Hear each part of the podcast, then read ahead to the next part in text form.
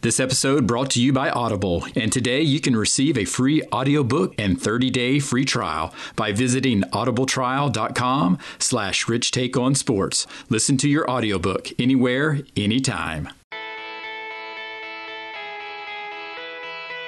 Taking sports to another level. Welcome to Rich Take on Sports, the sports podcast with life exploring the latest headlines and going behind the scenes with in depth interviews, hearing personal stories and the impact of sports in their lives. Here's your host, Richmond Weaver. What time is it?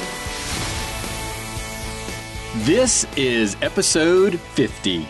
I am your host, Richmond Weaver, and glad you're listening through whatever format that might be. And thanks for being an investor by investing your time to listen.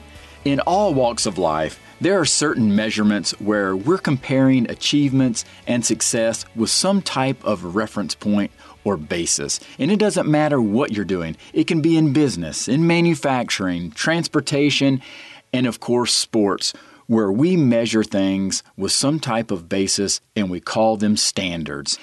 Now, the head football coach at Clemson University, Dabo Swinney, he even employs a mantra the best is the standard, further exemplifying how things are measured. And our guest this episode was setting some of those standards at Clemson even before Coach Swinney took over, and that's former quarterback Woodrow Dantzler III, but just simply known as Woody. Now, Woody was at Clemson from 1997 to 2002, where he redshirted his freshman year and would eventually leave holding 53 Clemson records at the time. And during his senior season, he would also raise that bar or this standard in which dual threat quarterbacks would be measured even in years to come, as he became the first quarterback in NCAA history to pass for over 2,000 yards and rush for over 1,000 yards in a single season, where he was also named first team All ACC quarterback. His career continued in the NFL as an undrafted free agent with the Dallas Cowboys and the Atlanta Falcons as a running back and return specialist, and he would win an Arena Football Championship with the Chicago Rush in 2006 before being elected into the Clemson Athletic Hall of Fame in 2007. And now, episode 50 with Woody Dantzler. I'm honored to have you here. Yes, I'm honored to be here. No, I greatly appreciate it. And so, Woody, it's a pleasure grabbing some coffee with you this morning. And you got coffee? I got sharing. water. Yes. You're going to stay hydrated then, yes, right? I am. Perfect. Well, one of the things I want to jump into is just recently we saw some news that Vince McMahon is going to be reinstating, restarting the XFL in 2020. 2020, yeah. I actually saw that last night. which I still contend I don't see the viability of it trying to compete with the NFL, even if he says he's not trying to compete with the NFL. So, from your perspective, I mean, you pursued a professional career and it was in the NFL and it was also in the Arena Football League. So, what's your perspective on the viability, knowing that most college players, their dream is ultimately to be in the NFL? So, do you think the XFL can work? I believe it can. It's all about marketing. It's all about finding that niche spot. So, I mean, if he's not in that same genre, you know, when you think about an NFL roster, you think about NFL teams, I mean, there's not a lot of slots open. So it'll be a lot of guys who will be out there who didn't quite make the cut or even they, they got a chance and didn't make the, the roster. So they're going to be out there kind of searching. So in the meantime, I mean, that may, that may provide a viable option for them. So it could work, but they got to understand that, um, they're going to be more so on the side of entertaining rather than actually playing ball. But I mean, you could still get out there and have a little fun with it. And that's what my concern would be is that it would be entertaining, but would you still have that loyalty from a fan base um, as you see in college and in the NFL? And would it be just viewed as some of these players? Could this be my opportunity to showcase my talent so I can get to the NFL? And if that happens, it just doesn't seem like the talent would stay there in the XFL. It would ultimately want to get to the NFL. Right. I mean, that's probably going to be mostly everyone's goal. You'll have some guys that'll accept the fact that, hey, I'm not good enough for the NFL, but I can play here. And some guys will have that ulterior motive to get to the NFL. So just see how they plan, how it pans out. How they get the guys rotated in, get them trained, and I mean, it's just it's just it's going to be interesting to see how they actually work that deal. I agree, and I think obviously we'll see more information coming out. Yeah, uh, but yeah. Vince McMahon has the money behind it. Yeah, he so- has plenty of that. Yes, he does. Now, going back to your pathway, your career, so let's go all the way back to Orangeburg, South Carolina, small town, South Carolina, and Yeah. just share with us and describe some of your earliest memories of picking up a football or any type of ball and why you gravitated towards sports uh, as a kid. Interestingly enough, it's pretty much my father because growing up, uh, and still to this day, I have a ton of energy. I don't do sitting still very well for long periods of time. So when I was a kid, and still, I mean, I still don't get tired. So he wanted, he tried to help me focus my energy. So the first thing he did was get me into martial arts. So that was my first introduction into sports. And then I, that's why I find one of my a distant mentors being Bruce Lee. So I absorbed myself in martial arts. Every time we went to the video store, I was getting me a martial arts movie. And what that did, it began to teach me all about body control. It taught me about the mentality of discipline and all those things that you need in life, especially with someone as high energy as myself. I had to learn self control, and that's one thing I didn't have. I used to get in trouble at school. Not that I didn't do my work, because I would finish my work, get good grades, but I would finish so quickly, and then now I got to sit and wait for everybody else to finish. No, so, So that up. was a struggle. Yes, so I'm up in the classroom, flipping, running around, talking to people, and it was just one of those things. So Now, how old were you when you start, you know, admiring Bruce Lee? So when was this growing up? this was man. You know, I first started playing football in '89. I think it was 88, 89 in Little League. So probably around six, seven years old Okay, so it was early. when I started martial arts. Yeah, six, seven, eight, round around that age. I didn't think about that, but yeah, somewhere around that time, you know, and that I also started introducing me to stuff outside of Orangeburg. Because you know, I, you know, I'll go to the dojo and we practice and learn, but then we start going to these tournaments. So now I'm going to North Carolina, I'm going to Virginia, you know, we going down to Florida. So now I'm getting exposed to stuff outside of just Orangeburg and so many people growing up in Orangeburg, you know, if they go to Columbia, I mean, they went somewhere.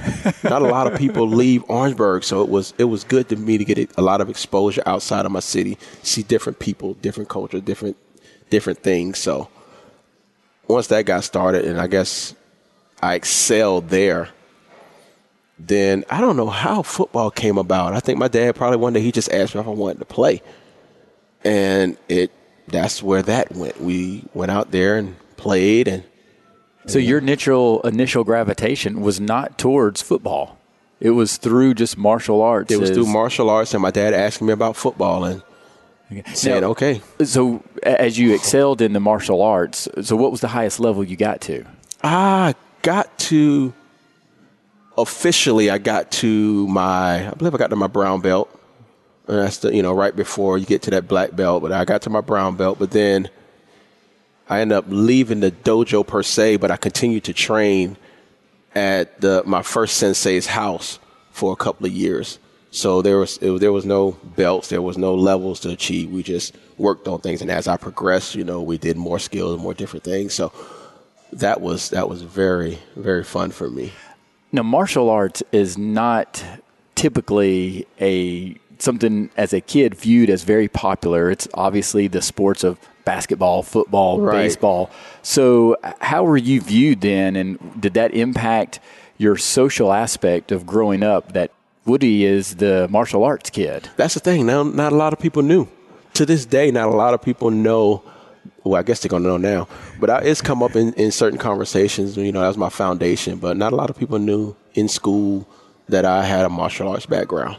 And are you still leaning on some of those lessons that you learned through martial arts, Oh, of course. Mm-hmm. body control, and what you talked about? Yeah, discipline. One of the biggest things is mental toughness and discipline.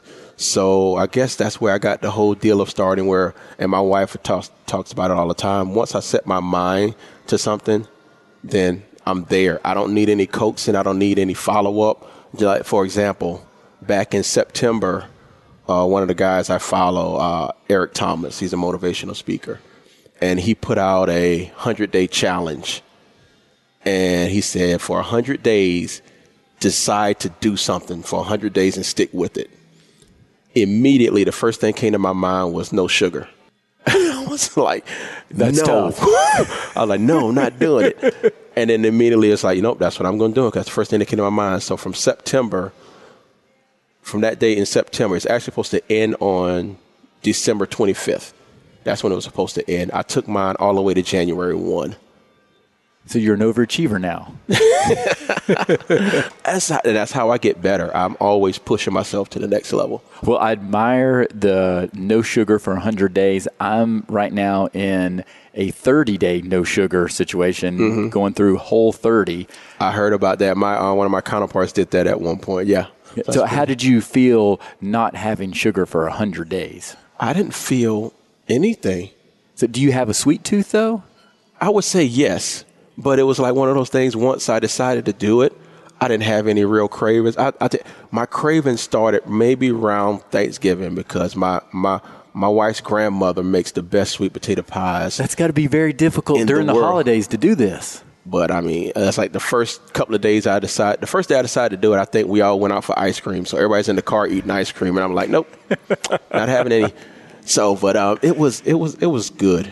It was good for me. I started like I said, I started having those cravings around Thanksgiving, December. I started having a couple of cravings, but it was like I was at that point of I've come this far. I'm not gonna mess it up. Yeah.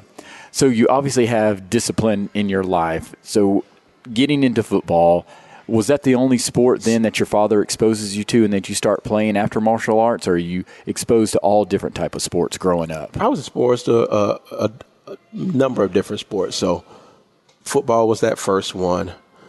Didn't really like organized basketball. I liked playing basketball, but I wasn't a big organized basketball fan. Started track, ran track, you know, junior Olympics. So that was another avenue that allowed me to go out. You know, I think that took me the furthest. You know, we had track meets over in Louisiana and California, so it was it was good at a young age to be getting out and again just seeing different people, seeing different atmospheres and being able to compete against people from all over. So that was that was And what fun. events were you competing in in track? in track I was a you know did the four by one, did the four by four. Uh when I got to high school, I started on the 400 and the 400 hurdles. Actually, when I first started, it was the 300 hurdles. Then the following year, they increased it to 400. So I ran the 400 hurdles in high school. I actually threw the discus and the javelin. I did the javelin in Junior Olympics. They didn't have javelin in high school, but I threw the discus, and that, was so fun for me because you would you would go and you know I would come out. You see all these big guys out there getting ready to throw the discus, and I would come out and I'd throw one time and I would leave because none of them could. I never and actually no one none of them could throw with me because I'm a I'm a firm person. And one thing that I learned early with martial arts, everything is about form and technique. So my technique, I actually learned it in Junior Olympics from a Jamaican, which helped me with my. He said he taught me about throwing. He said I don't care. He said what are you? He was talking about just throwing throwing anything. He said if you're going to throw, I'm going to show you the common denominator in throwing. So he just talked to me about my hip and he showed me how the hip creates the power, you know, especially starting with your feet, you know, the firm foundation, but all the power and thrust from throwing anything comes from your hip, whether you're throwing a baseball, a football, um, whatever you want to throw. If you can get this down with your hip, you'll you'll you'll be great at it. So that's what I did. I would come to the front of the circle in high school and just come out, throw one time, and I'd leave because none of them ever would be able to throw with me. It wasn't until like maybe state, check the state meet, I would have to spin, use my spin. But I would just come stand in front of the circle, and throw the disc, and And you would one. win most of the events. I win most saying. of the events, and I would go get ready for my running events. yeah. so I, I guess then that learning those techniques, uh, Mm-hmm. as you described about the importance of the hip, that obviously applied, as you mentioned, to Mm-hmm. your ability to throw the football. Correct, correct. And uh, that's just, and it was further instilled in me with my high school coach, Tommy Brown. he was one. He told me he was very he was a stickler for fundamentals. He was a stickler for learning technique. He was a stickler for doing things the right way. And he made the quote, and it stuck with me. I think he might have said it one time, but I've always remembered it. He said, If you can learn the fundamentals of your position, you can play in any system. He said, no matter if you know the fundamentals of your position. So if I'm a quarterback and I know the mechanics of throwing a football, if I understand the fundamentals of, you know, locating that safety, knowing who the Mike linebacker is, you know, understanding the three technique from a one technique, you know, know if the end is, if I know these fundamentals of my position, no matter what the scheme is, no matter what the, um, the deal is, I can, you, you can perform in it. So how much did you enjoy learning those type of things about sports and being able to apply those. It sounds like you're a true student of the game. Yes, and it, it, you apply that to everything.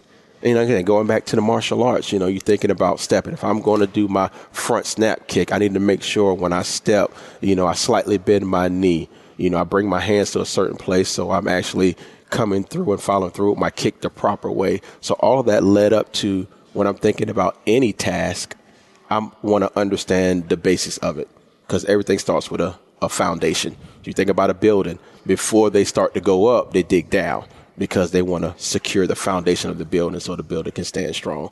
So that's that's attested to everything, and part of that's been a, a lot of it's been a struggle trying to when you get to schoolwork type stuff and sitting still and trying to learn. You know, it was a struggle a little bit, but not really because I was just because I couldn't sit still. But if I'm in classroom and something grabs my attention, you know, I'm all in. It's from some of those other subjects that weren't as interesting to That's me right. that I had to fight. But um, it's just, you know, again, just learning those fundamentals and, you know, building on those. When was it then in your high school career that you become the quarterback for the team and you start getting recruited? Was it earlier on, your freshman, sophomore year, or was it later on into your high school career? Here's another testament to Coach Brown. He, rec- good thing, another part of it, recruiting wasn't a big thing back then. It has obviously changed. It, it was not a big deal. You know, when I signed my letter of intent, you know, I was in my high school auditorium. The local paper came, and that was about it. You know, it wasn't no rivals. It wasn't Hudl and all these other different things that they have out there now. There wasn't no five star ratings, and none of that was was prevalent. But uh, Coach Brown, he didn't like letters would come into the school, you know, and you think you're getting a letter or offer or something, but essentially it's just a questionnaire. The colleges want information on you, but he never gave those out to us to our senior year. So he held those. and did he tell you guys why he held those? No, I mean, it never. I never thought to ask because again, it wasn't a big deal. It wasn't all over the the internet. It, I don't know if internet was that big of a deal back then. You know, I guess I'm dating myself, but internet wasn't No, that's right, it wasn't. big. You know, in the '90s. So it's just it's just what he did. And you know, hey, here Philly's out, send him back in. You know, my senior year. But even then, this comes as a shock to a lot of people. I'm not a big sports fan. Never have been. Now, how is that? I don't know. I just never have been. I still I can watch games now only if I know someone who's playing. I could uh, I would I enjoy playing the game. It was fun for me. It was a challenge to get better. But as far as if you know, you got to love this game to play it. Hmm, no, you don't. Because I'm not to say I love football. I enjoy playing, but you know, it's just that thing that was instilled in me to whatever I'm doing, be the best at it, give it my all. That's what kept me through. And then relationships that I built with guys. You know, one number my number one thing is I'm a team guy. So my motivation was not really to win games. Well, you I take that back. You want to win games as a competitor, but my number one motivation to playing and being the best that I can because I know that I got these guys that's on the field with me on my team that's dependent on me. So if I'm the weak, if I'm slacking, then I'm doing them a disservice. So that's what always pushed me to continue to push myself to be as best to be the best at what I was doing. So, going back to the recruiting aspect of that, then, did you have these aspirations of actually playing in college? I had no clue about college football, honestly. I didn't know. I mean, yeah, South Carolina's right down the road. I actually we have University of um, South Carolina State University is right in my backyard. You know, we went to the game sometimes, but it never really clicked to me that hey, you can play college ball and get a scholarship. I, I was I'm still kind of pretty naive to a lot of things myself, even in day times. But I was naive to all that. I didn't know Clemson, didn't know Carolina, didn't. didn't so you didn't follow them nope. growing up. Did you have teams that you did follow, even from a professional standpoint? I followed. Um, well, most of watching the 49ers with my dad, Joe Montana, that crew, and you know my dad was a 49ers fan. And then when I got into sports, the only team that I actually had that I would say I had was the Houston Oilers because I follow Warren Moon. Like he was the reason why I wore the number one. You know, one of the fir- one of the one of the earlier you know black quarterbacks in the game. You know, they talk about you know it was a cerebral position and black folks couldn't play it because you had to think. You know, you can go do everything else on the outside, but you can't play quarterback. And he was one of those who took that long road. You know, they didn't think he could do it out of college. He went to Canada. He went to um, Canada and showed what he can do, and then came back and had a great career. He broke the mold. Yes, you know him and guys, and then also Randall Cunningham. You know, I just watched his um his uh, I guess it was thirty for thirty or something, some special he had. So it was good to just you know watching those guys play. But Warren Moon was my guy, and I followed him. The Houston Oilers, that was my team. And then when he left there and went different places, you know, I followed him. But then once he retired, then I have since not have a team since then it's amazing to me that sports has been so big to you, but it seems to be that it just evolved and was never a true focal point for you. Correct. Yeah. Correct. Well, then, how did it come about that you signed your letter of intent with Clemson, and why you chose Clemson then to pursue a career in college playing? Well, the thing is, you know, coming from meager um, standing, my father's been disabled from Vietnam as long as I can remember. I remember taking trips down to um, the VA hospital in Charleston. You know, so he couldn't work. I mean, he did he did odd jobs. You know, he was a great mechanic, and he he he was he found a way to bring bring money in. Uh, my mother worked third shift, thirty plus years at a wire processing plant. So I mean, I wouldn't know it, but I mean, I had everything I needed never went without. You know, we had a place to stay, food, you know, clothes, everything I, I, that I needed, and then some stuff that I, I just wanted. You know, we always had it. So, but I still knew that we couldn't afford college. In the back of my mind, I knew we couldn't afford college. I didn't know how I was going to get there once I really got this realization that hey, after high school, next step is to go to college. And then senior year, then you get the letters, and then you find find out, hey, I can get a scholarship for this. So you had a desire to go to college, though. Oh yes, yes, yes, because I would have been I wanted to be the the first. I was the first one to actually get that four year degree from a college in my family. So. And did you have a plan of what you wanted to do in college and what you wanted to be in Not a, clue. a career perspective? I was floating through. I, I, I can say it. I floated through college because my whole thing. I I thought I wanted to own my own sporting goods store. That's how I ended up getting, you know, the marketing degree and business degree. And interesting story there. I I came to the end of my college career with two credits left to graduate and realized this is not what I want to do. well, that's a little late in your college career to come to that conclusion. Yeah, but luckily, you know, with um, with taking the full course load during the year and then going to going to summer school, you know, I was able to graduate early, so I still had another year and a half to take up something. So, you know, I started a my mind got my minor in counseling because I love people, and I enjoy, and I and I figured out that you know working with young people and working with men is what I want to do. So counseling seemed like the logical step. So that's where I went. As you know, after I graduated, then I just while I'm still because I still had another year and a half to play, so I just started that career and, and got that going. Now let's go back to the actual playing at Clemson, and again, you sign your letter of intent.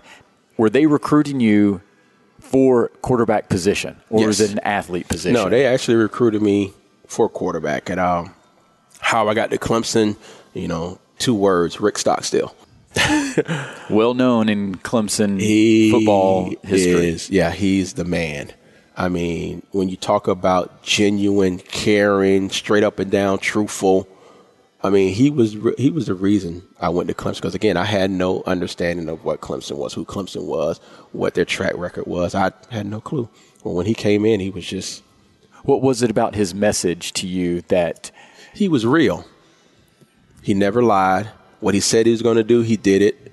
You know, he he just was real. He was genuine. He was truthful, and he was able. We established a trust, and I felt like I could trust him and that was that what ultimately led me to Clemson because I knew if I went there and I was with him, I'd be taken care of.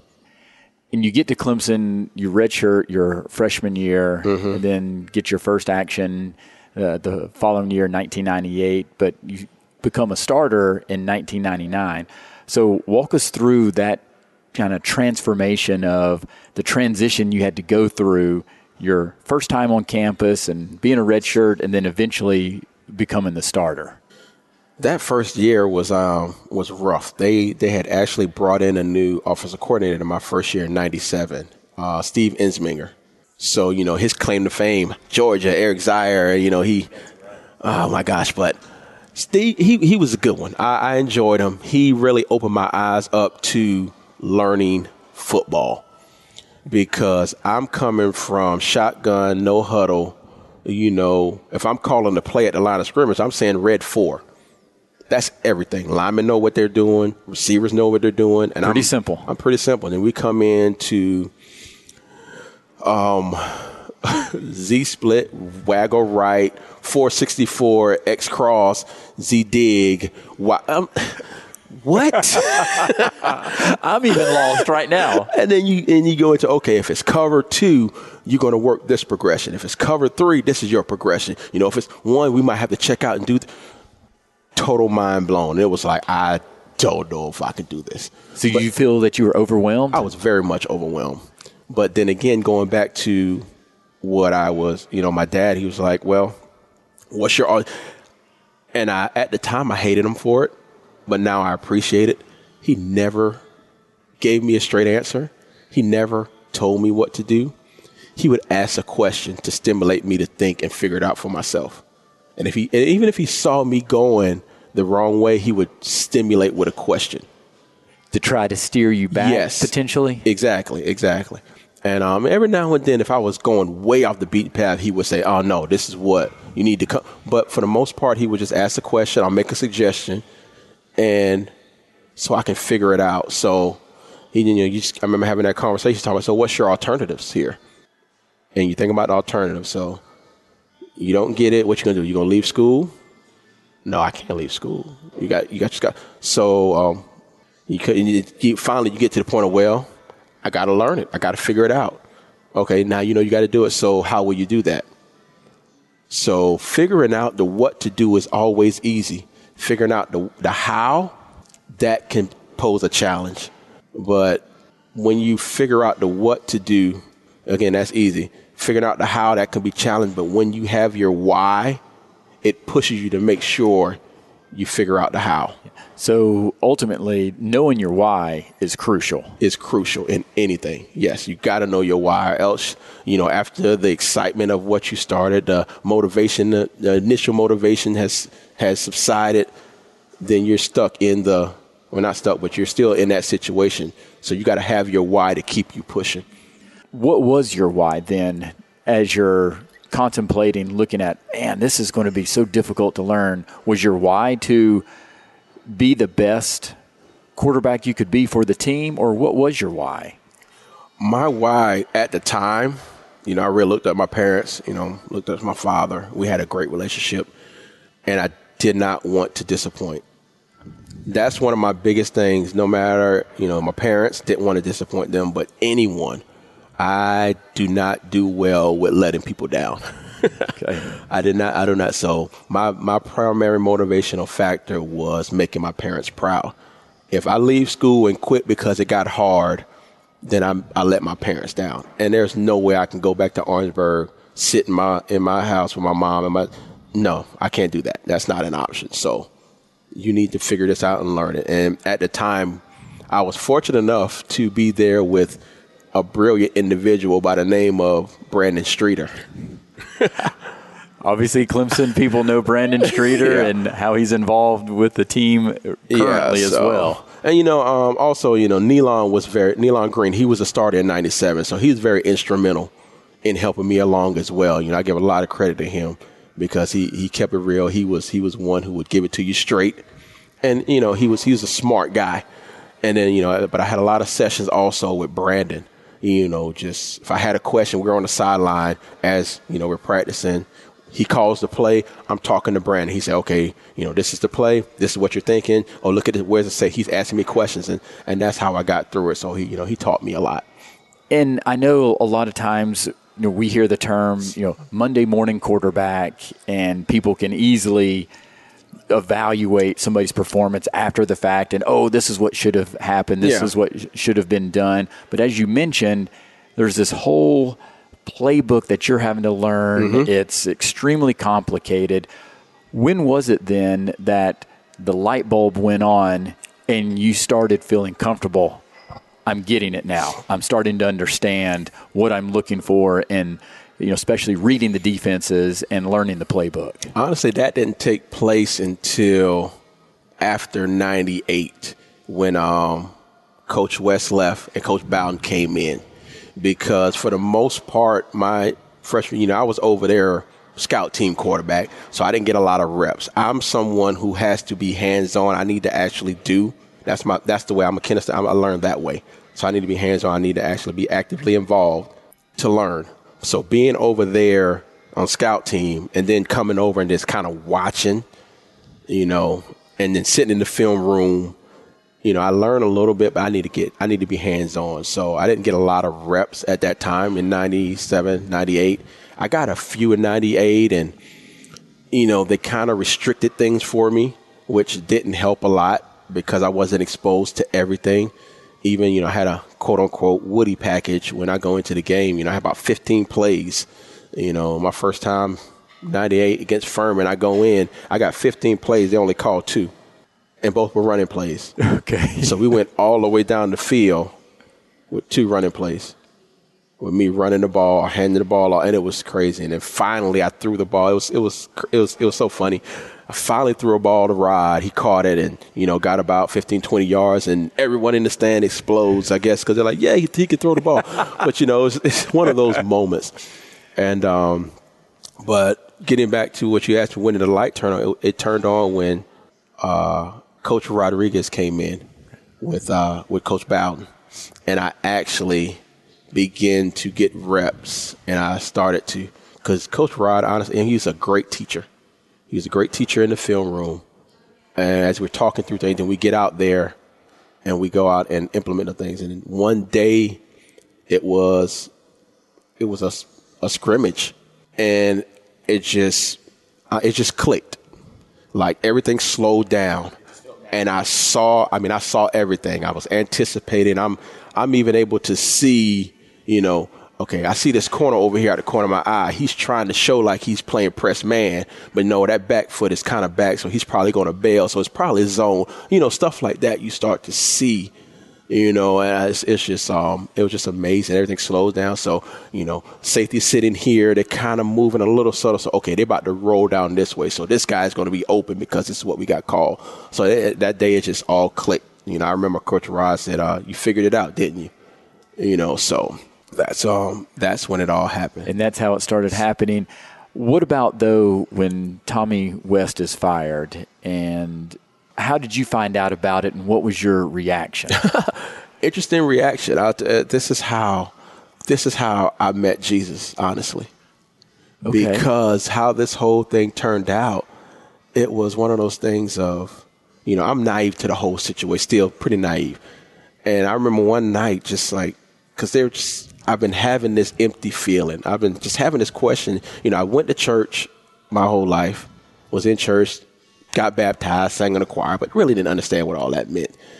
And then one night, I guess I just been having this pressing question on me, and I guess that's the spirit of God was, you know, pricking me. He's like, okay, here I am.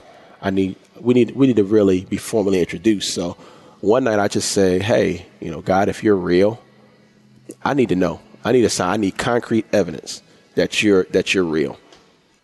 I say the next day, but it probably was the day after. But I'm pretty sure it was the next day we got the announcement that Coach West was, was going to be fired at the end of the season.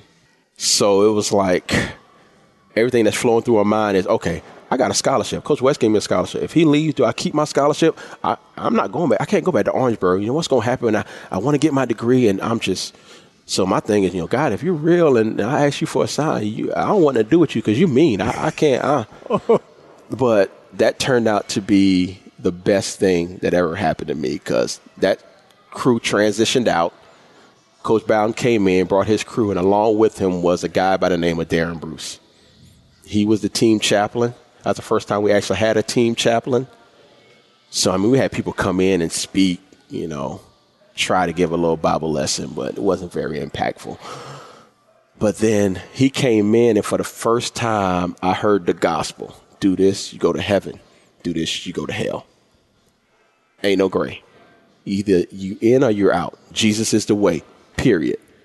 And I just remember after that first meeting, that first Bible study, I was hurting so bad. It's like my whole body was aching. And I worse than any two a day soreness, worse than any hit. Oh, I don't get I don't really get hit, but worse than anything I've ever experienced. And you know, I remember just when he said at the end of the talk, he was like, Okay, if you want to commit, you know, come on up. It was like no hesitation. And went up, and, you know, I was just talking to him. And I remember talking to him afterward. He was just talking about that's called conviction and he was telling me then he said you you have a mantle you have a calling i guess and i guess that's why that conviction was so strong on me to go up and fully commit to god and from that point on i've been full speed ahead with the things of jesus and so you committed that day that night yes yeah no hesitation and you know going back hey baby we no more sex you know no more this and you know eric start cutting everything out and you know it was just how did some of your teammates respond to that? They didn't. Res- I mean, it wasn't a negative response because I was still, again, I was, I was a good kid. You know, never got any real trouble, never drank, never smoked in my life, never in trouble with the law, never rebellious. Again, respected my parents, but still, good doesn't get you into heaven. You know, Jesus gets you there.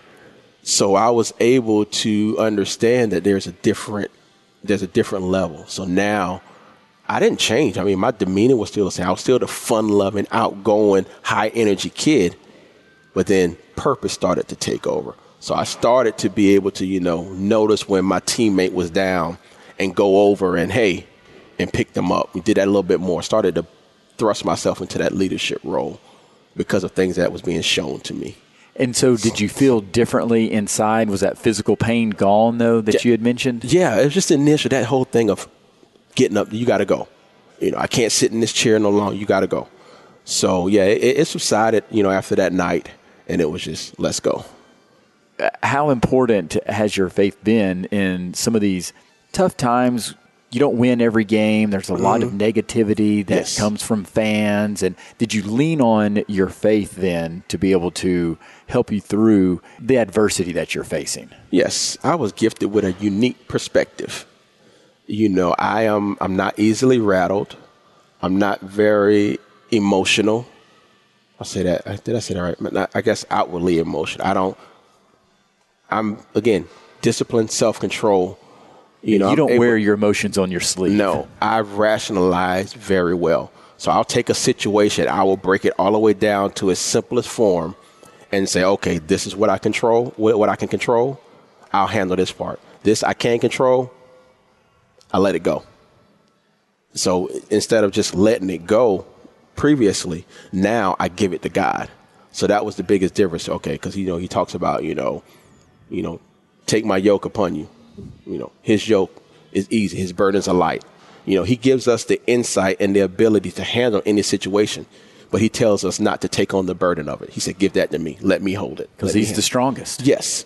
So again, I mean, I, I take it. I take everything in stride. I, I break it down, make it simple, control what I can control, and I give everything else to him a lot of people don't have that perspective and obviously in yes. a period of time in college. Um, I know for me, it was much later in life. I'm 46, and it wasn't until I was 36 that I gained that perspective and found my faith in Christ as well. So I admire that you have been able to do that at an earlier age because there's a part of me that I regret that I didn't find that earlier on. But Right. life is life, and Timing is timing. You know, That's right. it happens when it's supposed to happen. yeah, it really is.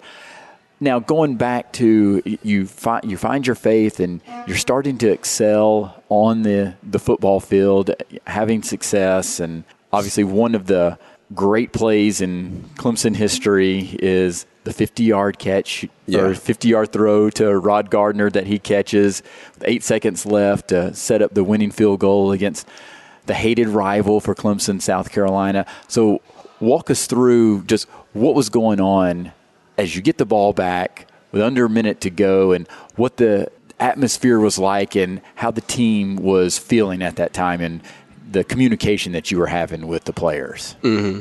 wasn't very wasn't much said. I remember it clearly. We went we just went up. They're driving down.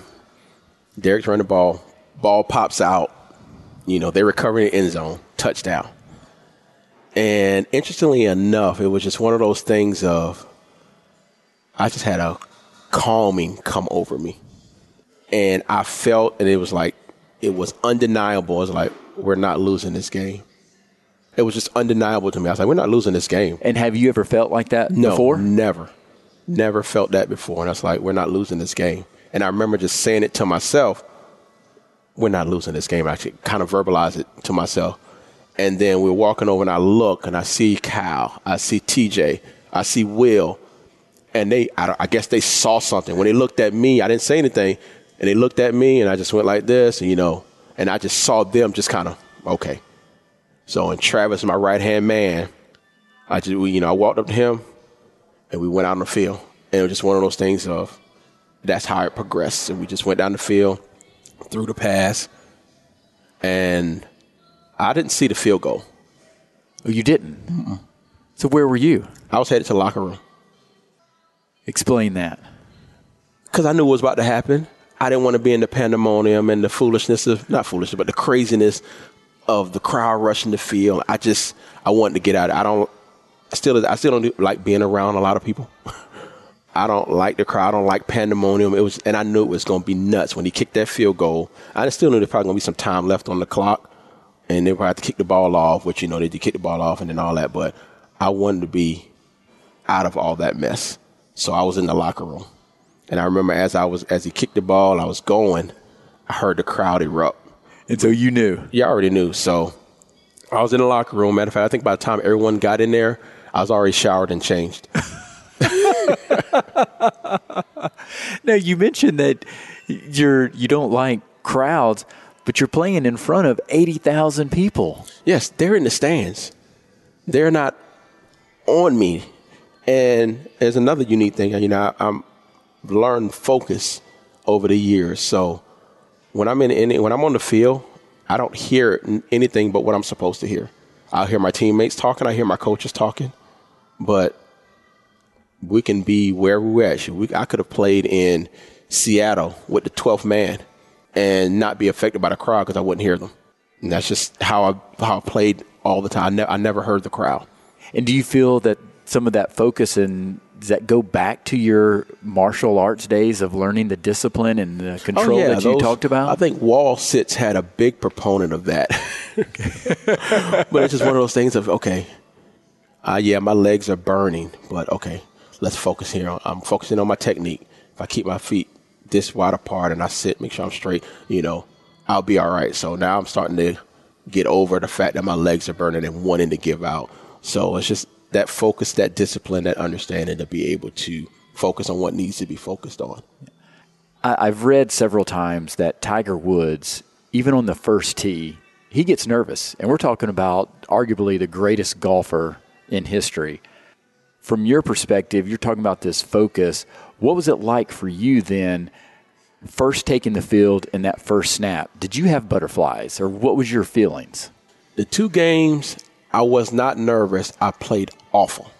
One was in high school, one was in college. So yes, I get nervous all the time, and that's pretty much my drive. And you know, just to be totally transparent, because I, I can feel that Someone's going to hear this, and they're gonna they're gonna relate. I am very insecure. My insecurities drive me because you would everyone see that guy on Saturdays or on Sundays, you know, going out there performing at a high level, and they wouldn't think, you know, you think as a QB performing that way, oh, he's got tremendous confidence. Yes, I had confidence in my abilities, but I prepared like no other because of okay, because of my insecurities. I didn't, uh, you know, I had a great game. Oh, can I? I'm not got to go do it again. They expecting this out of me, and you know, what if I don't? What if I can't throw the ball like I did before? You know, what if I can't make the reads? Or, you know, just all this playing in my mind, trying to distract me. So what do I do? I focus in on making sure I know my plays in and out. I make sure I understand what's going on what kind of defenses they played. I make sure that when I condition myself, you know, my condition level is so far beyond that I because I refuse to get tired. You know, one things I did in summer training and still even to this day, I mean, we I would get to a point to where the normal times wasn't good enough for me. I could easily do it. So there were two whistles. Everyone else's whistle and my whistle. And I let the strength coach decide when my whistle was. So he blow the whistle, everybody else go, and then he blow the whistle for me, and my I had to catch everyone and um uh, make the time. So that's just the level of, of preparedness that I did. You know, I really pushed myself to excel. I didn't settle for, okay, once the drills got easy, okay, we need to make this tougher. I need I need to do more. So how did you judge yourself after games? I mean, were there games that even though statistically it looked great, oh, would you beat yourself up? Um, I, uh, that's uh, one of my biggest things. I'm very, very self aware. I'm my own worst critic. I know a lot of people say that, which is true. I mean, you're your own worst critic because I'm going to remember things. I'm going to evaluate even within the plays that I'm doing. I mean, I'm thinking through and I'm like, oh, shoot, but I have to move on. But even after the game, you know, you're on that bus or you headed back to, headed back to the airport or you headed back to your dorm and you're just thinking through the game. It's like, man, I missed this. I didn't do that. I could have did that you know, yeah, I, I, you think about the the uh, the great plays that were made or the plays that were made when you dig it, but it's just the human psyche. I don't know why we tend to focus on the negative so much. Like I, I read this thing where this teacher was he had a point to make, so he did a test. He took it and he had ten problems, and he missed one, and he put it up for the class, and the class looked at it, and er, and then the class started ridiculing him that he missed the question. And that allowed him to make his point. He said, Now there are 10 questions up there. I got nine right, but y'all jump on me about the one I got wrong. And I don't know why we as humans, as people, do that. We focus on the one bad thing outside of the nine great things that we've done. So it's just one of those things that you have to learn to put things in perspective. Okay, yeah, I did mess up here. I know how to correct that. And I can, what I did do well, let's continue to build here, but let's sure this up. So it taught me how to not to be so down on myself that I go into a funk or go into a tank, go into the tank, but I'm able to take that learning opportunity to get better. And I think that's invaluable to have that type of perspective. And I agree with you that unfortunately we do focus on these negatives too much. I even simplify it just looking at the weather report. You'll often see they'll say, oh, it's a 30% chance of rain or 40% chance of rain. That's actually a 60% chance or 70% chance of sun. Yeah. you know, let's look at it from a positive standpoint. Right. right. Now, talking about some of those memories, I know you somewhat beat yourself up and very critical of yourself, but what are some of the best memories you've had at playing at Clemson and any particular plays that stand out? I don't know if anything, any particular plays stand. I guess I normally answer this question by saying you always remember your first. And, you know, my first rushing touchdown and first passing touchdown came in the same game against, uh, in, not NC State, but North Carolina. You know, in nine, that was 99. That was a year, um, my God, my, my, my poor friend, he had the worst year that year. That's how I ended up starting a lot that year. Because Streeter, he just, you know, spring ball dislocates his ankle, recovers from that. You know, North Carolina game where I came in, I got my first two scores, breaks his collarbone. Came back from that Georgia Tech game, dislocates his hip. You know, I mean, all that in one year, and still came back and played in the bowl game. So you talk about a trooper. You know, I, I really looked up the street and I admired his courage and his demeanor because he he was a never no quit kind of guy. But um, yeah, that North Carolina game. That's when I got in there. It was same old thing. You know, I had kind of proven myself a little bit, but they were still. When I got in, Streeter went out. They kind of condensed the play. They weren't calling like they were playing it safe, and then finally, I was like, I remember because everything off the field, you know, pick up the phone, talk to Coach Rod, he'll give us insight. And I'm like, okay. I said, Coach, we got to play. and he said, and he said, you know what? You're right. So next, you know, next series we go out and we scored. That's when I threw my first touchdown to Rod. You know, play action pass. He did a double move, went down the sideline, caught it, touchdown. And then in the end of the year, end of the game, in the seal in the game with a quarterback draw. You know, ran a touchdown there. So those are probably my two most memorable. I would say that's memorable for me because first score in, in college. Of course, I know that yeah. had to be special. Yes. And another special thing that you had uh, in your senior season, you're the first quarterback in history to throw for over 2,000 yards mm-hmm. and rush for over 1,000 yards in the same season. Yeah. Now, obviously, offenses have changed over the years since you played, and right. it's a different era. But it's a different animal. Do you look back at that and really understand how special that was that year? I do. And I'm going to tell you who made it special for me Kyle Young. Because I remember on the sideline, because it wasn't a big deal to me, honestly and he came over. He said, um, I don't know if it was at the beginning of the game or midway through, but he said, Hey, Woody, I know what kind of guy you are. I know what kind of player you are. But understand this we're going to get this today.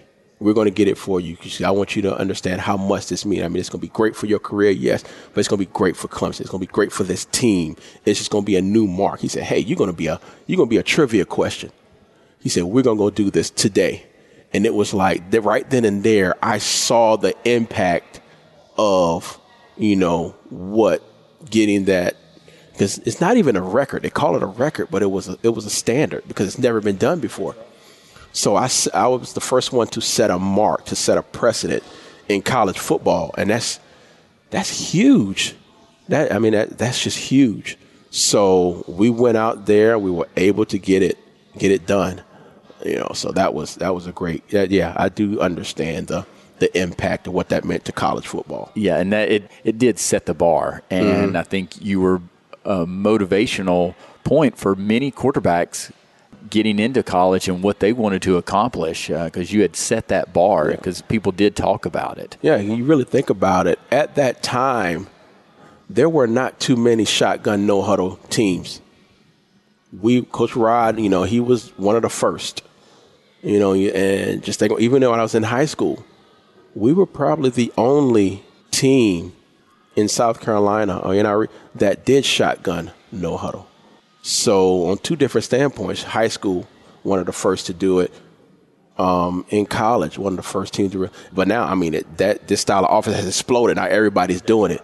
But you know, we were really one of the first to come out with the shotgun no huddle. So I presume then some of that experience in high school obviously helped you in college then. Oh yeah, yeah. It was because that's what got my conditioning. Because I don't think any conditioning could top what I did in in in high school, and it was my high school officer coordinator who taught me about the how impactful I have to be to be able to um, have my conditioning up.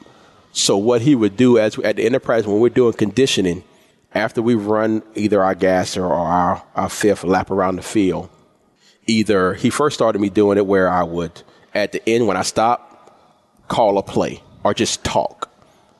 And then after a while, I started doing it while I was running. Because his thing was, he was like, well, listen, we're doing shotgun no huddle, and you need to be able to communicate when you're winded. So let's say you do a 40 yard run. It gets called back for holding. So you got to come back and you got to talk. And they need to understand you. So that was implemented into my game to be able to, okay, yeah, I'm winded, but I know how to take that deep breath in my nose, exhale, and then clearly to communicate what I need to communicate. And that all started, you know, with Coach Norman yeah. back in high school. So and just going back to techniques, going back to techniques. So when I got to Clemson, you know, I really pushed myself. So actually, when I'm running, I um I'm I'm talking, and I wait, what? Be quiet. like one of the biggest things. Like I really remember um, mat drills. You know, they've gotten easy on the guy because mat used to be at five o'clock in the morning, and you have these stations when you go around and each, and no one really wanted to go because they're three minute stations and you just go. Coaches run them. And I remember Coach Rod is a competitor. I mean, he is a fierce competitor. So we're in the drill one day, and we, my group went the whole three minutes because the whole time I'm talking to Coach Rod and tell them how easy the drill is, how my grandma could do that. I mean, this is so. Wait, what are you doing? I mean, you need to make this. House. I need to get somebody else. Go get Doug. Somebody else need to run this drill. This, and so he was intent on breaking me and unfortunately, the rest of the guys in the group had to suffer with me. But uh, it was just it's just. Hey, you were making them better. Uh, we we yeah uh, we I enjoyed it. I enjoyed it. So, but yeah. Now, you mentioned you really don't have this true love of football, and that it's just this you know burning passion. Why then continue to pursue a professional career playing football? Because uh, at one point I just said, you know what, football has brought me this far. I'm gonna see how far it's going to take me. And then right around my senior year, I understood. You know, again, you know, committing to Jesus. I understood now at this point. Yeah, I'm not. I don't have a big love for. I mean, I, don't love. I enjoy it a, a lot. You know, because why else would you put yourself through all the stuff that goes on with it? But I understood now that this is building a platform for me for what I'm called to do. So now I have, you know, I will make your name great. So now people hear the name Woody Dantzler and a bell goes off. They recognize. So now they're going to listen if I'm somewhere speaking, or if I'm talking, if I'm conducting something. You know, that it brings notoriety. It gives a platform. Now people will listen. So now I'm able to share the gospel and talk with people about Christ, or even just you know just speaking into someone's life you know, because of the notoriety that the name brings, that the that the game has brought me, the game of football, you know, I'm able to really reach out, help people, and push them into their their, their destiny. Because again, you mentioned you're you like connecting with people, yes, and developing these relationships, yes. and what a great opportunity with your platform. Exactly, I, I love teaching. I love seeing someone at one point and know, knowing that I was able to help them unlock what's inside of them and go to the next level, especially when they can't see it. And then all of a sudden, that light goes off, and they're like, oh, I can. And then you see full speed ahead from that point on. That's just one of the greatest things. Well, then what about coaching then? Coaching football. Did that ever cross your mind? It has, but there's so much in coaching that I don't like. Like what? everything outside of coaching. So you, yeah, you coach, you do instructions on the field. I mean, then you got the meeting, you got the preparation, you got the film study, you got all this other excess stuff that goes along. Mm-mm. I'm a family man. I want to be around my kids. Around, the long hours on the practice field. Um, that's not my cup of tea. Now, I did coach with uh, my high school coach for about four years. Enjoyed it, you know. But again, that time commitment is just it was it was more than I wanted to commit to. Now, the instruction on the field, interacting with the guys day in and day out, thoroughly enjoyed it. But everything else that goes along with coaching, it wasn't me. I remember Coach Swinney asking me about coming on as a GA, and I was like, no, no. uh, that's that's too much of a commitment. I would love to work. You know, I still help out with Clemson as a you know from time to time as a mentor and you know helping out with some of the guys and but that to take on that whole mantle of coach, nah, that was too much for me. Yeah. And what's your relationship with Coach Swinney and how you view things that he's doing at Clemson? He's the right guy for the job right now because not only is he bringing football skills, he's bringing life skills. He's restored a belief to the program that has been lost. You know, like he said, once you instill a sense of belief in a group of individuals, you'll watch them take over. And I just I just listened to something he said. It was a recording. I don't know exactly when it was, but he was just talking about, you know, 2008, 2007. Nah, we you know we didn't have the belief that we have now. You know that had to be cultivated, and now you can see when them guys when those guys step on the field, they expect to win.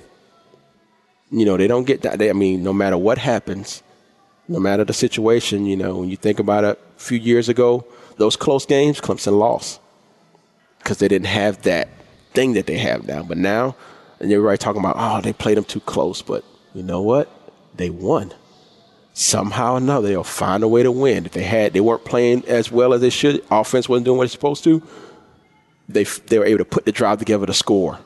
Defense wasn't playing as well. They were able to lock Behrens and get a stop. You know, so they just they have a belief in themselves and in one another to win, and they expect to, and that's what he's brought back. Yeah, he has definitely instilled that belief that anything is possible mm-hmm. and you can do it, and that's actually after watching the team win the national championship again as a Clemson grad mm-hmm. as well. That moment hit me that anything is possible mm-hmm. when we beat Alabama, and I was one of the driving forces that I realized I'm going to start a sports podcast. There you go. Because anything is possible. Mm-hmm. Now, from your perspective as a quarterback, that last drive, what were you seeing as Clemson is driving down the field to score? My wife was going to hit me. She's she's the one of the biggest Clemson fans you will find. I mean, she's passionate about her Tigers. And I remember we were sitting there, and Hurts just scored, and I laughed and she turned and looked at me with this menacing, with her menacing eyes, and said, "What you laughing? What are you laughing for?" I didn't say anything. I didn't say I didn't say a word. And then, long story short, they get the ball, they go down, they score, and I said, "That's why they left them too much time." And you know, she just she just looked at me and she just kind of shook her head.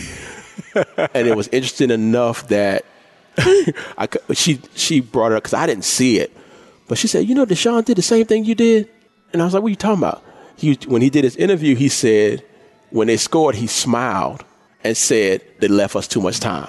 I did, because I, I, think I went to another room or something and came back out. I missed that part, but he said, yeah, he said, um, they left us too much time. And he, he went and talk, went on to talk about what he told the guys. Let's go be great. And you know, that's what they did. You know, you you, you see things. You you watch the whole game. Clemson had had the momentum and they were pretty much doing whatever they wanted to do come that fourth quarter as far as on offense. And when I saw over well, 209 left on the clock, I was like, ah, bad move, Jalen. You should have failed.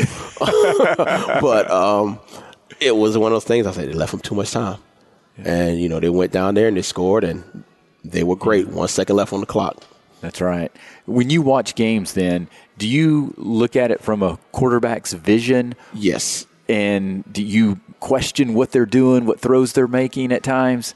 Yeah, I mean, you still got that. You know, as soon as they come up to the line, I'm looking at the safeties, checking out the front seven, seeing what's going on, see if I'm checking out any movement, and then watching, you know, to see what the formation is and try to guess what maybe they would do. If they're going to run, they're probably going to try to do this. Uh, you know, if they're going to pass ball, they need to look at. You know, so yeah, I'm actually I'm, I'm going through those things. It doesn't leave you. You you, you sit there. That's fundamentals. You see them walking up, so you you're going through your progression, checking out the safeties. What are the corners doing? What are the linebackers? What front are they in? So yeah, you still do all that. I have to ask about your time with the Dallas Cowboys as mm-hmm. a Dallas Cowboys fan, and one of the most memorable kickoff returns I've ever seen, and I still contend it should have been NFL Play of the Year against the San Francisco 49ers. Yeah. What was that like, and the feelings afterwards? You're wearing America's team star, basically. Right. So, it, walk us through that.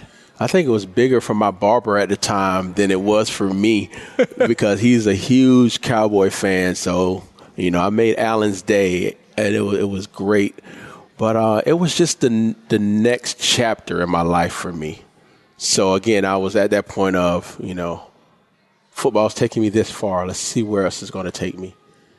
Uh, so I was there. I got to meet a lot of people and, you know, really get out there and see the professionals. So, you know, I'm sitting in the locker room with Emmitt Smith, Darren Woodson. Every now and then Troy Aikman pops up, you know, Michael Irvin will come in, you know, first training camp, Deion Sanders walking around and talking and, you know, pushing the DBs. So, I mean, it's just. Were you starstruck? No, I've, I've never been that guy. I, I was only starstruck one time. I might I might tell you about that. but um, no, it was just good to be out there with those quality guys. Just get out there and you know, okay, well, you think you're pretty good. Let's see how good you really are. You know, and that's again another level, uh, the next challenge, and that's kind of what I predicated my life on. Let's not settle for being okay. Let's not settle for being good. Uh, if can I be great here? Can I be outstanding here? Can I be fantastic? That's what, you know, always looking to be better. So took that same foundation, took that same work ethic and went out there and just show what I can do. Do you have a favorite memory of that time with the Cowboys? Because you were also on Hard Knocks, the that TV was show. Fun. That was interesting to me.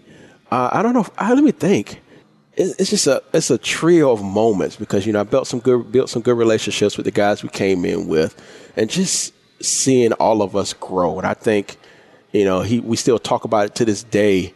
Um, Andre Gurode, he was the center. You know, he played there. He's probably I think he went to uh, numerous Pro Bowls, and we were coming in. You know, he was a guard center, you know, type guy.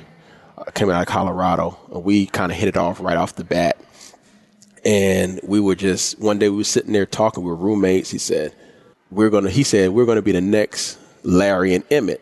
And I said, "No, we're gonna be the next Andre and Woody." And he said that has stuck with him. Like every time we talk, he brings it up. He said it reminds him that I'm Andre Gurode. You know, I'm going to be the best Andre Gurode, Period. So, you know, just having those talks with them, you know, he was one, Pete Hunter, you know, Devin Johnson, uh, Roy Williams. He was another one in our crew, you know, because we all came in together. So we just had a nice bond and pushing each other on the field. Especially, you know, me and me and me, Dev and Pete, we were the we were the skill players on offense. You know, Roy was on the other side, so we would always push each other to to win. I mean, to be the best. If we got conditioning tests, we're destroying the conditioning test. Where everybody else just passing it, we're destroying the conditioning. You're excelling. Yes. So that was that was that was fun for us. But um, maybe just getting out there and getting on the field and showing the guys that I can play. And I remember I think it's the first scrimmage against the Texans. I think I opened up some eyes, even when I because something happened and had a play and I kind of leaked out the backfield. Chad threw me the ball. I caught it and I took off down the sideline. And I remember, you know, Rich, I got pushed out and play was called back for holding. But I remember coming to the sideline and like Emmitt's eyes were as big as grapefruits. He was like, Where did you get that speed from? what you mean? But um, just re- really beginning to see the guys like, okay, that guy can play. Then the coaches start saying, you know, that guy can play. If you think about the uh, play on Hard Knocks, where I was still learning how to catch punts, I was horrible at it. You know, you know, I actually dropped that punt, was able to pick it up, and then you know end up turning the punt return into about a, a 40 or 50 yard return. And I'm watching the watching the play because I, I, didn't hear him say it, but as watching you watching on Hard Knocks, Coach Avezzano says, um, that was a heck. He was saying that that's a heck of a play. I mean, that guy's a football player. I don't know what the heck to do with him. you know, but you got to find a spot for it's him just somewhere. One of the things, you know, he's he's a football player, and then you know, taking that whole thing of you know getting released and then getting signed to the practice squad. So not getting down, but you know what? I'm. Yeah, I'm, how difficult was that? It wasn't. Everyone has a now, role. That doesn't make sense for most people that's going to hear that. That you would think you'd be very disappointed. I'm already a undrafted free agent, so you know have a, a, pretty prolific college career. But you know they don't know what to do. We still we still haven't moved into the mobile quarterback. And you know somebody said that hey his he he's not accurate. When you look at my Clemson career, I've completed over almost seventy percent of my passes. I mean, you know, his arm is not strong enough. You know, the pass to Rod, that was probably 55 in the. Um, you know, all these dings was coming on me, and it still was. And another one was, you know, hey, I'm not six foot. I'm sorry, five ten and a half. Not tall enough, not accurate enough, arms not strong enough. So, did a lot of running at Clemson. Hey, it's moving the running back. Matter of fact, I didn't even. I was going to the the Senior Bowl. Didn't know I was going to the Senior Bowl as a running back until the week before. You know, I played an East West Shrine game, played quarterback, but Senior Bowl I did not know until the week before. So it's one of those things of my agent was like, "Are we going or not?" I was like, "No, I'll go." because cause I could have went to Hawaii to the Aloha Bowl because they were going on the same time. You know, they would let me play quarterback. They just wanted me over there. They were just saying, just come.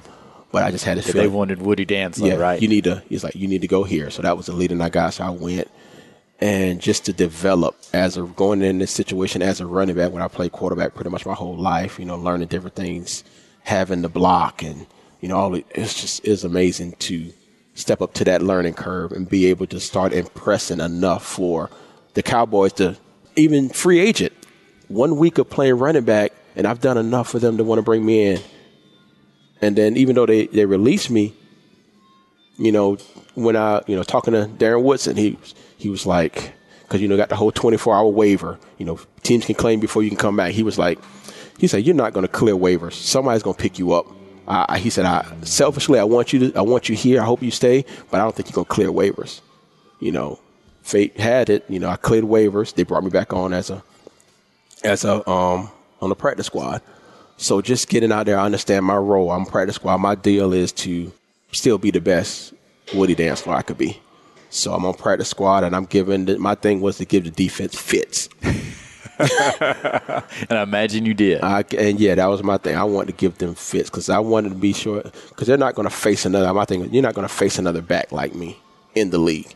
If y'all, if, if if I can do what I do on this practice field for them, they're going to be prepared come come game day. Yeah. So I'm, I was really genuine about looking at their offense, looking at their running back styles, and try to adapt it that week.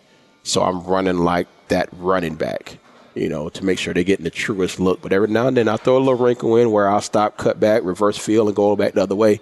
You know, just to give them a little, yeah. a little something to keep them on their pursuit angles. So, but yeah. And you mentioned punt return. I look at that and think that's got to be the hardest thing to do to catch a punt and try to be prepared to run, knowing that you've got a team of guys coming tackling you, and you've got to focus on catching the ball. And you mentioned mm-hmm. it's very difficult. So, what is so difficult about it from your perspective out there? You can't read. That's what it boils down to. And I'll, I'll, I'll, I'll explain that by saying this. You know, a lot of people say that reading is difficult. If you think about a, a, a individual, a grown person trying to learn how to read for the first time, if you know how to, you learn those fundamentals. If once I learned how to read the ball, and you know watching it you know finding that gap i can watch it off the center's the, the, the punter's foot. If i see him turn a certain way i know he's going to angle it this way so i can get a jump start on the ball. And i get over there you know if the ball is on a spiral if it's a right footed kicker if it's a spiral and it turns over it's going to carry so i need to get back deeper. If it sits up on its end wherever that point is if it's like this you know it's going to drop short and that way. So i know where the ball is going before it gets there so I can get to the spot, set myself up. If I need to, take another glance at the people coming down to know if I need a fair catch or not. So it was really simple once I learned how to read the ball. you say it's simple, but it yeah. doesn't look too simple. It is. It was, it's just one of those things. And once you figure it out, then I, you know, hand placement where to make sure the ball drops on my head. I'm underneath the ball and I catch it. You know, once I figured all that out, it was just. Then it became it just, natural to it you. It became natural it became very natural. When you look back at, say, that highlight of you returning that kickoff return for a touchdown against the 49ers, when you're tiptoeing down the sideline, mm-hmm. do you look at that and question, how in the world did I do that? I'll tell you how. Joe Avezzano, he was the uh, he was our special teams coach at the time. He was very good with words. He knew how to use words like knives and cut you apart. So, honestly, what happened on that play, I went the wrong way. the play was designed to go left. I was running left, and I thought I saw a lane backside, so I was going to take advantage of it. So I cut back, and it closed up. And as I'm getting hit, you can see as I'm getting hit, people bouncing off, and I'm spinning. At that moment, I can remember vividly in my mind, I need to get at least about 10 more yards or something. I need to get some more yards because I don't want him to fuss at me that bad. You know, because film room on on uh, on Mondays were brutal. If you do your job, I mean, he would he would make you feel every mistake, and I was like, ah, I got to get more yards. So again, that guy's bouncing off going me. through your head That's going right through at my, that moment. At that moment, I'm thinking I need more yards because I don't want him yelling at me Monday. And you know, get free from that wave, and then the cardinal sin. I see the kicker. You never get tackled by the kicker. That is a cardinal sin. So there's no way he was bringing me down. And then I start to see, you know, a couple of my guys start to form itself. So I get past the kicker and I saw another guy coming to tackle me, but I see my blocker come. So I just cut back here and I saw that, saw the sideline. I know I wasn't gonna, I couldn't go out of bounds. I said, if I get back inside this block, there's no one that's going to catch me. So, and that's how it unfolded. And I scored a touchdown, come back to the sideline, and he's got this look on his face. And he said, do you even know what he said which way was the um which way was the um return supposed to go i said left. He said good job. It's like i mean really what could you say? So but um yeah it was it was one of those things it just it just happened. And that was and that was just one of those things where i talk about you know i talk to people not bragging because you know I, t- I t- spoke to you earlier about my insecurities. Yes. it wasn't the fact that when I stepped on the football field, I, I just I made plays. I made plays like that, and that was a norm for me, and that was a further testament to when God is in it. You know, spectacular things happen. So, So that true. that was why I was able to really you know get the belief of my teammates, and you know they trusted me and. It was just one of those things that I became a focal part, not a, fo- I can say a focal part, an integral, integral part of that team just by the way I carried myself, the way I prepared, my professionalism, and, you know, the standards that I set for myself. And how was it then when you made that decision to stop pursuing a professional career? Was that a difficult one? And did you struggle with the transition of now trying to find your next chapter in life? I struggled a little bit and it got me in trouble. You know, it got me in trouble just a little bit. You know, right after I left Chicago, you know, I got comfortable in the sporting arena and trying to stick with it at all costs. I end up making a decision to si- not si- sign on with a team as a coach slash marketing person, just to stay in the comfort of, of sports. It didn't pan out. It actually panned out miserably. So, but um, I was able to bounce back from it, taught me a lesson, and it pushed me to move into again that next chapter. What's my next chapter? Because at that moment it was okay. I got a wife, I got two kids, two small kids. Um, I don't care what I got to do. I got to bring money in and make sure my family's taken care of. Yeah, life is a little bit different with family. So jumped on that board and just kind of got traction. And as I went through, you know, I was able to ultimately get to a place to where I can get where my wife can has the option to work. You know, she hasn't she's not working now, so I was able to do that and, you know, really take care of my family and actually be there for my family as well. So Well, and you obviously mentioned that, that that's Yeah. Mm-hmm. very important for you to be there with your family. And wrapping up here, then, Woody, I, I want to make sure that we can even explore some other words of wisdom that has meant a lot to you. You've already shared a lot, Mm-hmm. and but is there any other type of words of wisdom or life advice that has meant a lot to you that you would like to share? My platform is choice. So that's my that's my that's my big ticket item, so to speak. Because I'm a firm believer that no matter what's going on, no matter the situation, no matter what has happened, you have a choice. You have a choice to choose to do what's right or choose not to do it. You know, choose to follow your heart, follow your passion, or choose to stay in comfort. But you know, I remember talking to my kids, and we were talking about choice, and I was talking, you know, because I teach middle school at my church, not um, well, high school now. We have in small group, so on Sundays I'm teaching there, and we are talking about the choices that you make. And I said, let me ask you a question. Let's say a guy busts in here, comes right through that door right there, lines up all us on line us up on the wall, pulls out his gun, and say, hey, right now, either you deny Jesus, or I'm gonna put a bullet in your head. And his response was, "Well, I guess I don't got no choice. I'm gonna um, I'm, I'm gonna deny." And I said, "No, you always have a choice.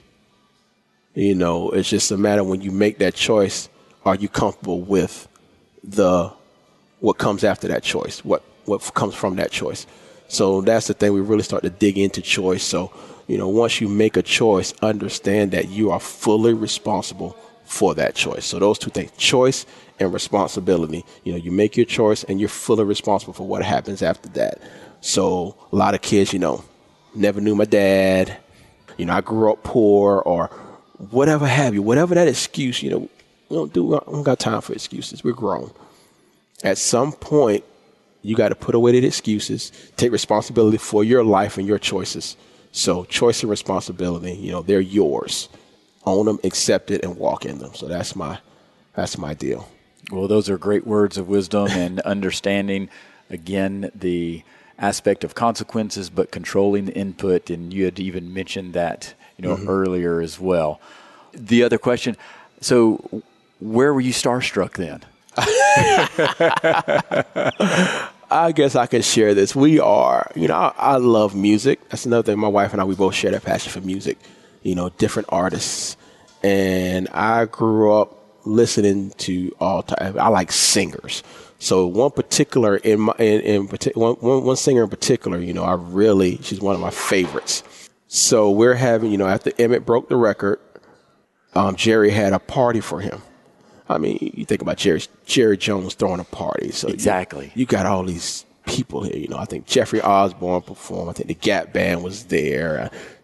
Uh, was it Tommy, the comedian, Tommy Davidson, I think that's his name. He was there. Oh, he yeah, was, the comedian. Was, yeah, he was there. And it was, matter of fact, I think Bill Cosby actually introduced, I mean, it's just, and then we're sitting here and Jerry's talking. He said, Well, I got a special guest for Emmitt. It's one of his favorite people. And I know he's going to enjoy this next part. And then all of a sudden you hear this voice coming from the speakers. Immediately I knew who it was. And I just, I was like, oh my gosh. uh, she came, I mean, she was singing and she came, she came around. I mean, like I said, as soon as she started singing, I knew exactly who it was. It was Patti LaBelle. And to be able to meet her, talk with her, take a picture with her, it was just, it was it was, was special it was, to it was special to me because you know I, I, really admired her. She's one of my she's still to this day one of my favorite singers. That's great.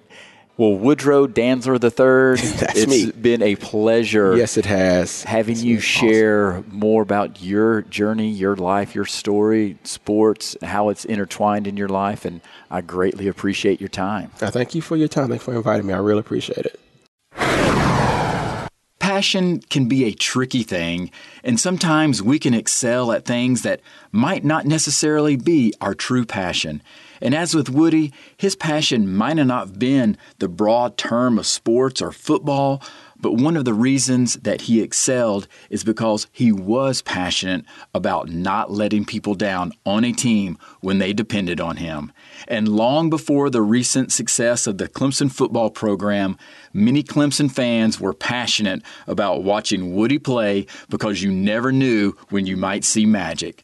So it was such an honor to spend time with him as I remember the excitement of watching him play, and now what an amazing gift he's given me by investing his time to be our 50th guest on the podcast.